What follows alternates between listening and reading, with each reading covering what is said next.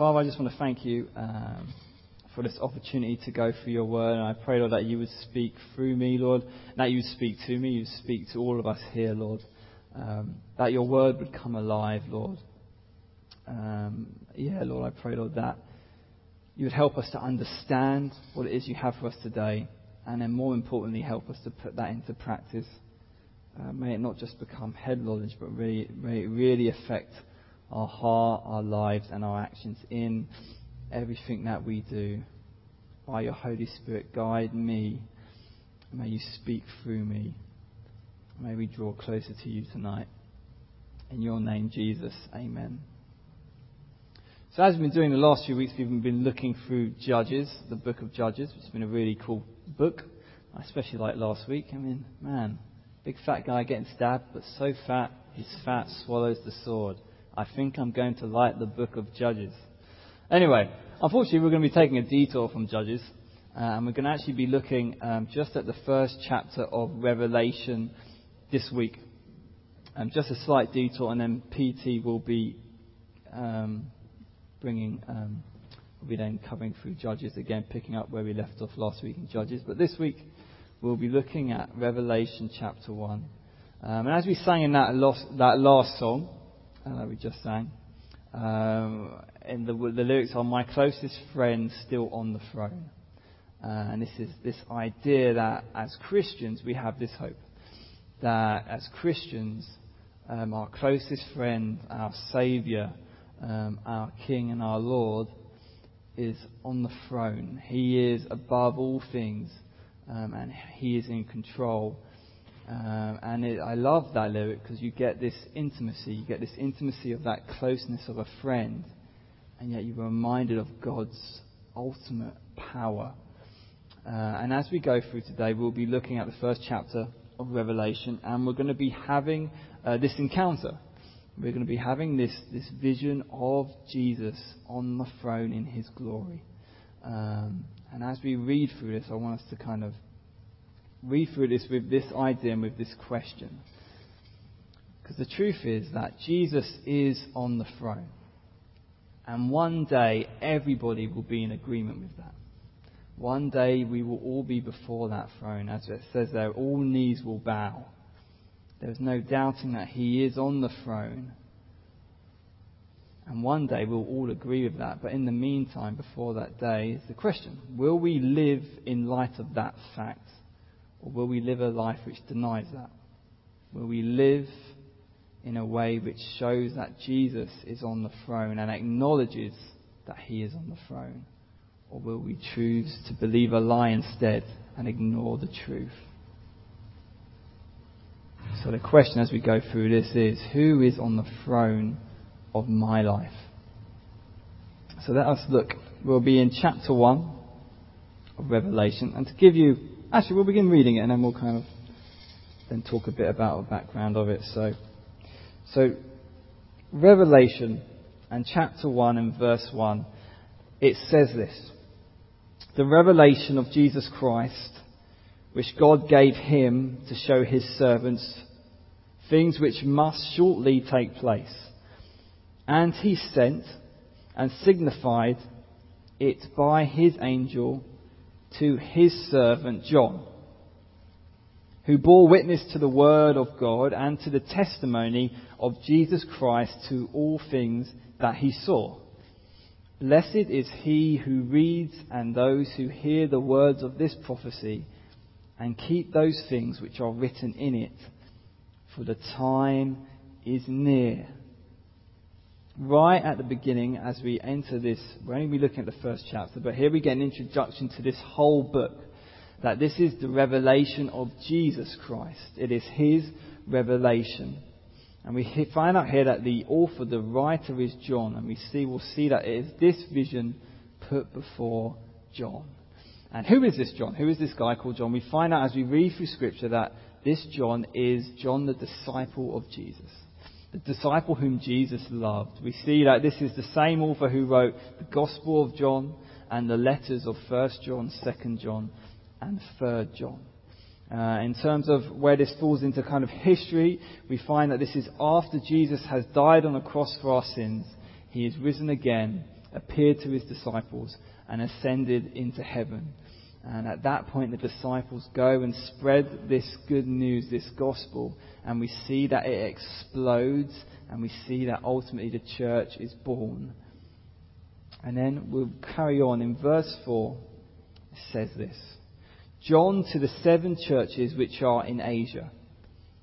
Grace to you and peace from him who is, and who was, and who is to come, and from the seven spirits who are before his throne, and from Jesus Christ, the faithful witness, the firstborn from the dead, and the ruler over the kings of the earth, to him who loved us and, and washed us from our sins in his own blood, and has made us kings and priests to his God and Father, to him be glory and dominion forever and ever. Amen.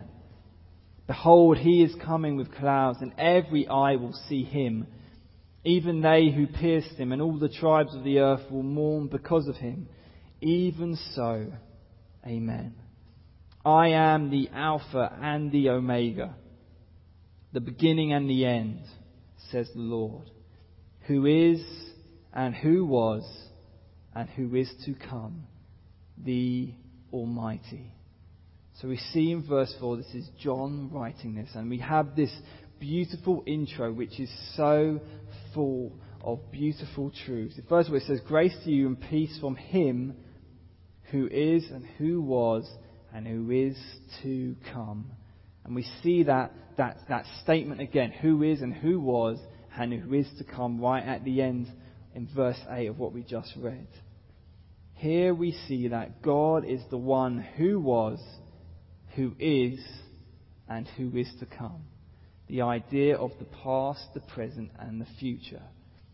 It's this idea is before we showed up, before we came along, God was.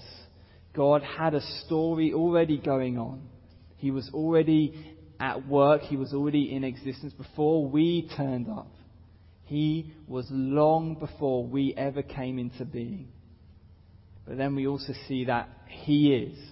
That God is current. God is in the now. God is in the moment. God is active. He is. But then we also see that God is to come. That the future belongs to Him.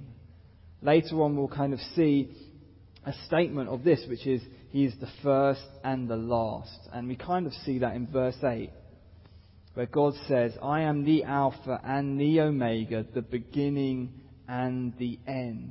And I love this. There is nothing that was before God, and there is nothing that is after God. As if everything is contained with Him. There is nothing outside of him. There is nothing greater than him, nothing that was before him, and there will be nothing that will outlive him.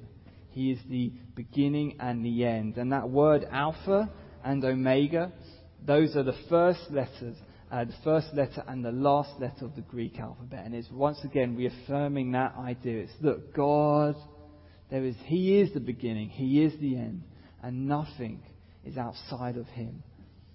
And then it carries on. And from Jesus Christ, the faithful witness, the firstborn from the dead, and the ruler over the kings of the earth, to him who loved us and washed us from our sins in his own blood.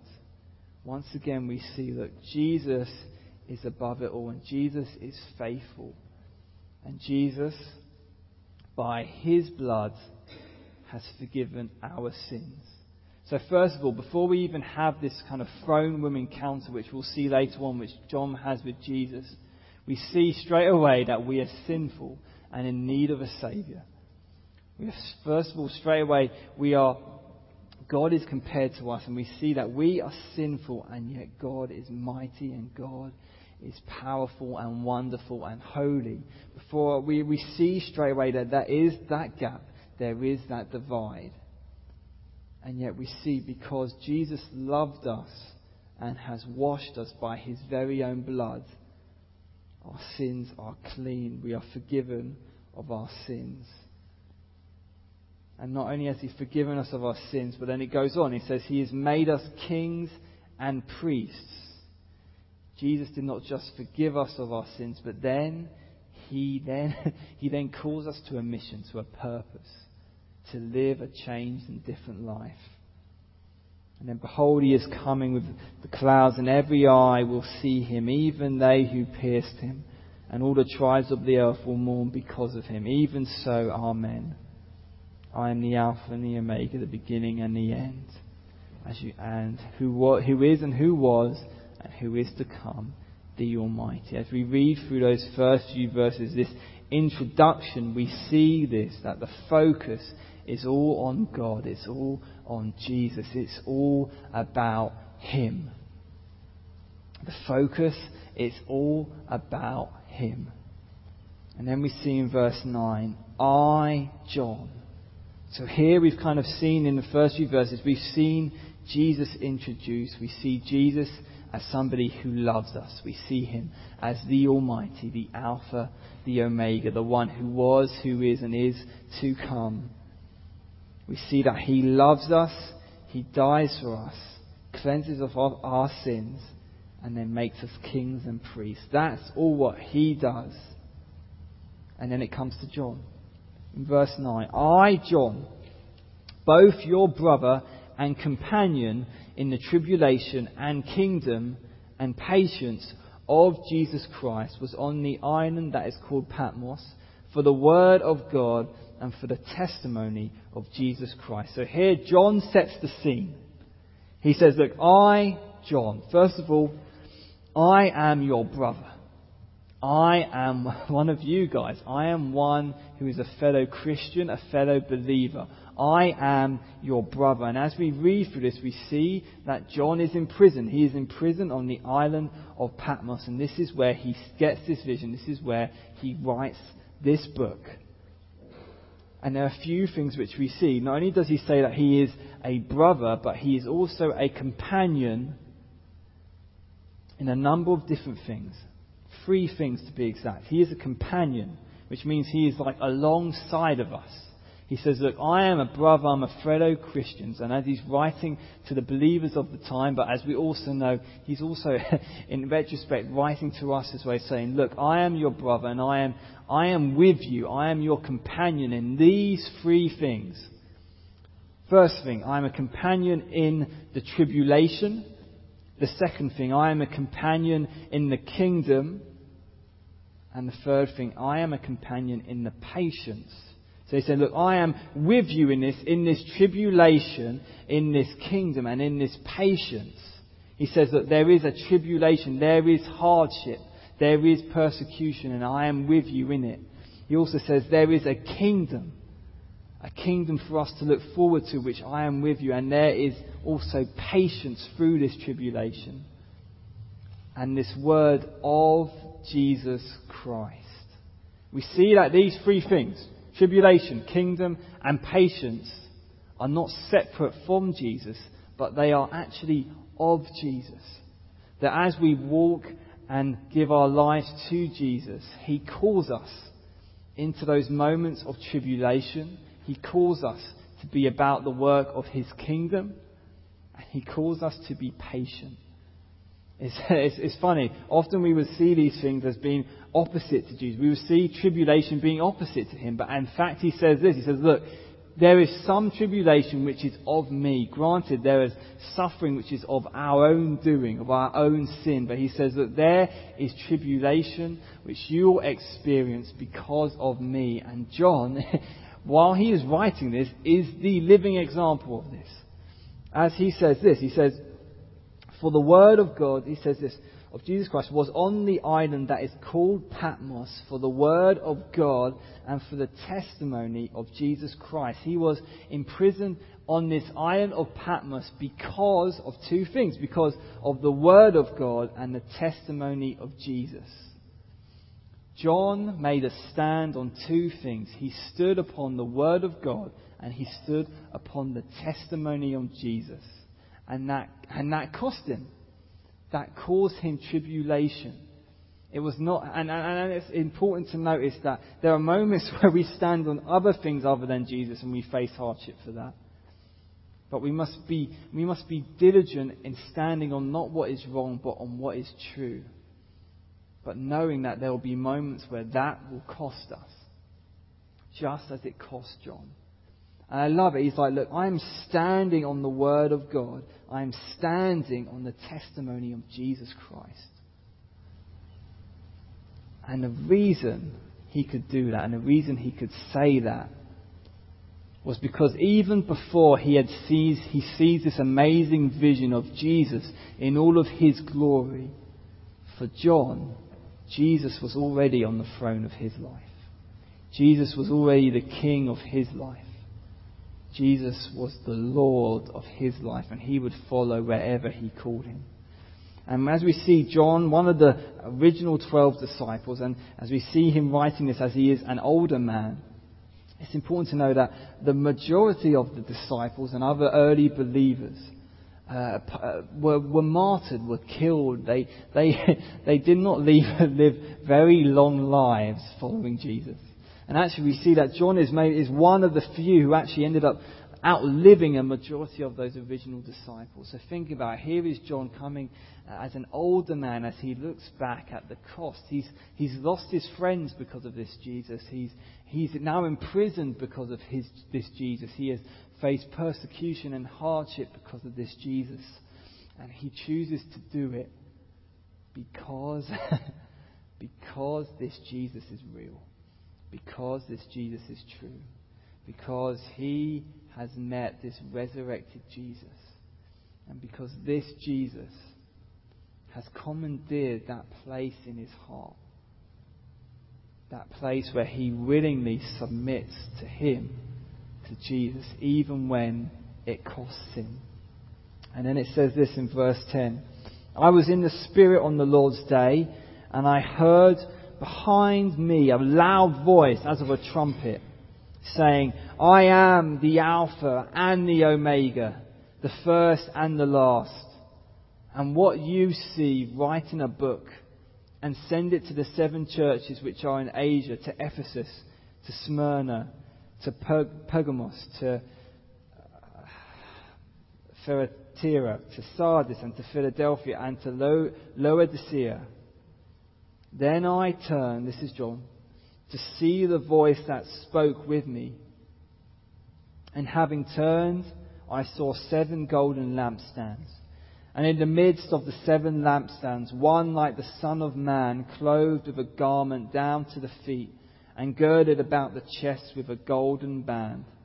His head and hair were white like wool, as white as snow, and his eyes like a flame of fire. His feet were like fine brass, as if refined in a furnace, and his voice as the sound of many waters. He had in his right hand seven stars. Out of his mouth went a sharp two edged sword, and his countenance was like the sun, shining in its strength. And when I saw him, I fell at his feet as dead. Here we see John has this vision of Jesus in all of his glory and might. And there is only one response when we see Jesus in all of his holiness, his fullness, and his glory. There is only one response, and that is to fall down in awe as if dead. He sees there in God's glory just how small he is and how holy this Jesus is. And he falls as if on his knees, knowing just how unworthy and how uh, small and how little he is in comparison to this great and mighty King. But it doesn't just stop there. But this is what happens. And when I saw him, this is John, I fell at his feet as dead. But he laid his right hand on me, saying to me, Do not be afraid. I am the first and the last. I am he who lives and was dead, and behold, I am alive forevermore. Amen. And I have the keys of Hades and of death. Write the things which you have seen, and the things which are, and the things which will take place after this. The mystery of the seven churches which you saw in my right hand, and the seven golden lampstands. The seven stars are the angels of the seven churches, and the seven lampstands which you saw are the seven churches. And that is our introduction to this book. As John falls in awe of this God, this almighty and holy God, in all of his brightness and his majesty, reaches out and lays his right hand on John. And that, that beautiful line, that beautiful picture of this, this man who is broken and, and just on the floor as if he was dead, and this Almighty God reaches down and lays his hand upon his shoulder. That is the story, the story of the gospel and the story of the Bible. That we, as imperfect sinners, lay as John and rightly so on our faces as if dead before an almighty and holy God. And yet, this almighty and holy and perfect and powerful God reaches out and lays a hand on us and says, Do not be afraid. And the reason he could do that was because this same one was the one who was dead but was now alive. That this Jesus came, he entered into human history, he dies on a cross. He pays for our sin, all the wrong things that we have ever done, he takes upon himself. He dies the death that we could not die and lives the life we could never live. And then as he rises again, victorious over death, we now, as we put our faith in Him, as John, as John has put his faith in Jesus, that now when we stand before Jesus, He puts His hand on us and He says, Do not be afraid. Because now, because of what He has done, we can come into His presence. We can be called His friend. And He finishes this chapter just saying, uh, in verse 19, and this is basically the premise of the whole book of Revelation. And it is this, it's very simple. It's simply this. He says, Write the things which you have seen. So he says to John, Look, write the things which you have already seen, which John has done, right? He has actually written it down. He has written that he was on Patmos, and he has written that this amazing vision happens. He's like, Write the things that you have seen. And he says, write the things which are. And in the next few verses, you'll see that. You'll see that as, as, as God speaks uh, uh, to these seven churches and how he seeks to correct them and to minister to them. Uh, and, and the seven churches. And it's, uh, and kind of going through it in my own time, there's some really, really, really hard challenges. And yet Jesus does it lovingly as a father who loves us. But then we also read this, and also the things which will take place after this. So the things which have taken place, the things which are current, the things which are now and present, and then eventually also the things that will eventually take place as well. And that is how he closes up this verse, this, this chapter. And then we see in chapter 2, if you were to then read on, it is then him addressing these seven churches talking to them, correcting them, challenging them. As the Almighty God over everything, He sees everything. He sees how these seven churches, He sees the works and the things that they do, and He sees their heart. And He challenges them. There are moments where He affirms what they are doing, and there are moments where He rebukes what they are doing for the sake that they would turn and repent. Throughout the letters to those seven churches, that's a common theme a common theme is this Jesus saying, I know and I see everything that you have done. And I affirm this, and but I cannot and do not affirm this. Repent, turn, and change your mind. And those are the in the following couple of chapters, and I would encourage you to read those in your own time. But as we kind of take uh, a look at this throne room, I want you to see and envision Jesus in all of his glory and majesty. And this simple truth that Jesus is, if we, if we have given our lives to Jesus, accepted him as our Lord and Saviour, that he calls us friends. And he is enthroned on high. And how does that change things practically? What, what kind of difference does that mean to us practically? When we see John, uh, for me it's clear to see that even before this amazing vision, he truly believed that Jesus was on the throne. That Jesus was above everything. That Jesus was in control. That Jesus was above everything. And he fully submitted to him in light of that. As we uh, wrestle with our day to day life, as John obviously did, we will always be tempted to put, to put other, we'll be tempted to do a couple of different things. One of the things we'll be tempted to do is to replace Jesus. we will replace him with something else in our lives. We will replace him with people or with, uh, with things or possessions or with wanting this or becoming this, this thought life or this or this we, can, we are often in danger of kicking him off the throne, which he rightfully deserves. So that's one thing we're in danger of doing. And another thing we're in danger of doing is thinking that there are things above him. That there are things that he is not in control of. That there are things which are above him. And I want us to take this away. That not only is that those things false, but the truth is this that Jesus is on the throne. And we may not see it, but it is, it is true. And one day we will all be in agreement of that. So the question is will we live with that kind of hope? That knowing no matter what we face and no matter what we are called to endure, that He is ultimately in control that He is ultimately on the throne?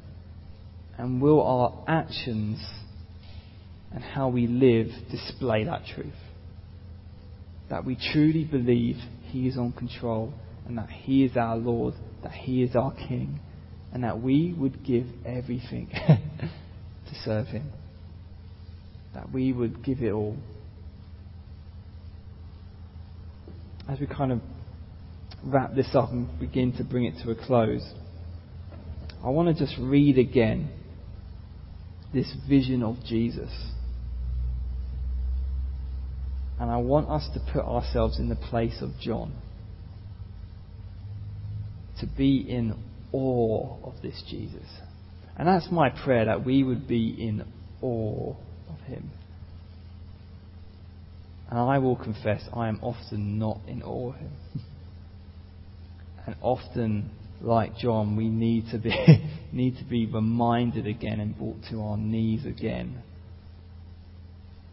I imagine, I wonder how much of a comfort this must, must have been to John as well. As he's imprisoned, as he is away from, from fellowship, and, and for the sake of Jesus, for the sake of standing and making a stand upon his word and upon the testimony of him. How much of a comfort it must have been for him to see Jesus in all of his glory. And to have that confirmation of yes, Jesus is in control, that he is the beginning, he is the end. He was the one who was, who is, and is to come. He, Jesus, always has the final word. I imagine what kind of comfort that would be to him. And may it be a comfort to us as Jesus calls us to enter into tribulation. He calls us to enter and to live for his kingdom and to be patient in it as well. But as John, he calls us to stand on the word of God, to be planted in it, to stand and remain on it. but also to stand on the testimony of Jesus Christ. So as we leave today, my prayer is that we would be in awe as John was. And if, as I imagine John was, if we may be like he was potentially feeling, may, we, may Jesus meet with us in such a way where he once again confirms to us that he is on the throne, that he is in control, and that he is with us as we stand on his word and in him. So let us read together as we close. He says this I, John, both your brother and companion in the tribulation and kingdom and patience of Jesus Christ, was on the island that is called Patmos for the word of God and for the testimony of Jesus Christ. I was in the Spirit on the Lord's day, and I heard behind me a loud voice as of a trumpet saying, I am the Alpha and the Omega, the first and the last. And what you see, write in a book and send it to the seven churches which are in Asia, to Ephesus, to Smyrna, to Pergamos, to Thyatira, to Sardis, to Philadelphia, and to Laodicea. Then I turned to see the voice that spoke with me and having turned, I saw seven golden lampstands, and in the midst of the seven lampstands, one like the Son of Man, clothed with a garment down to the feet and girded about the chest with a golden band.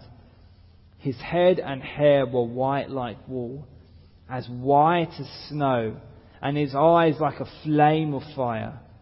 His feet were like the fine, like fine brass, as if refined in a furnace and his voice as the sound of many waters. He had in his right hand seven stars. Out of his mouth, out of his mouth went a sharp two-edged sword, and his countenance was like the shining, so it was like the sun shining in its strength. And when I saw him, I fell at his feet as dead.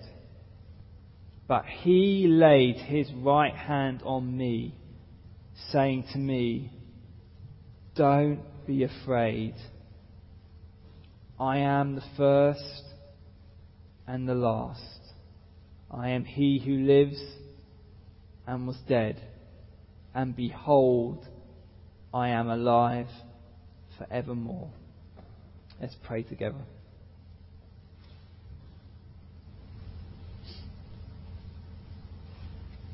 Father, I thank you for this amazing uh, vision which you have given John, where we, where we get a glimpse in all of your glory. And it's amazing reading how John is trying to describe this scene as he sees you in, in all of your majesty. And Father, I pray, Lord, that you would help us to see you as John sees you as the Almighty King on the throne above everything. The first and the last, the beginning and the end. There is nothing before you and nothing after you. There is nothing above you. May you help us to remember that you are the Almighty God and that for those who have put their faith and trust in you, you call us friend. You call us sons and you call us daughters and you love us. Help us to remember that you are not only on the throne, but that you also love us. And may we have that confidence to remain and stand upon your word and your testimony, even when it costs us, knowing that you are in control and that you are above all things, above every situation and power and authority. You are in control. You love us deeply. May our lives reflect that by your Holy Spirit. Help us to live lives which are impacted by that truth. That we would be like John, not afraid to join in and, and be companions of the tribulation and the kingdom and the patience of Jesus Christ. Lord, may you give us just a sense of just that, just that awe again, Lord. May we be in awe of you. For those of us who have lost that awe, may you return it to us even bigger and greater than before. And those of us who that awe is, that awe of you is there, may you just increase it further. And may we long for that day when our hope is fully and finally realized, when we see you face to face in all of your glory. Father, may we be in awe of you and soften our hearts, that our very hearts would be in awe of you, that you would be the, on the throne of our lives as you rightly deserve. In your name, Jesus. Amen.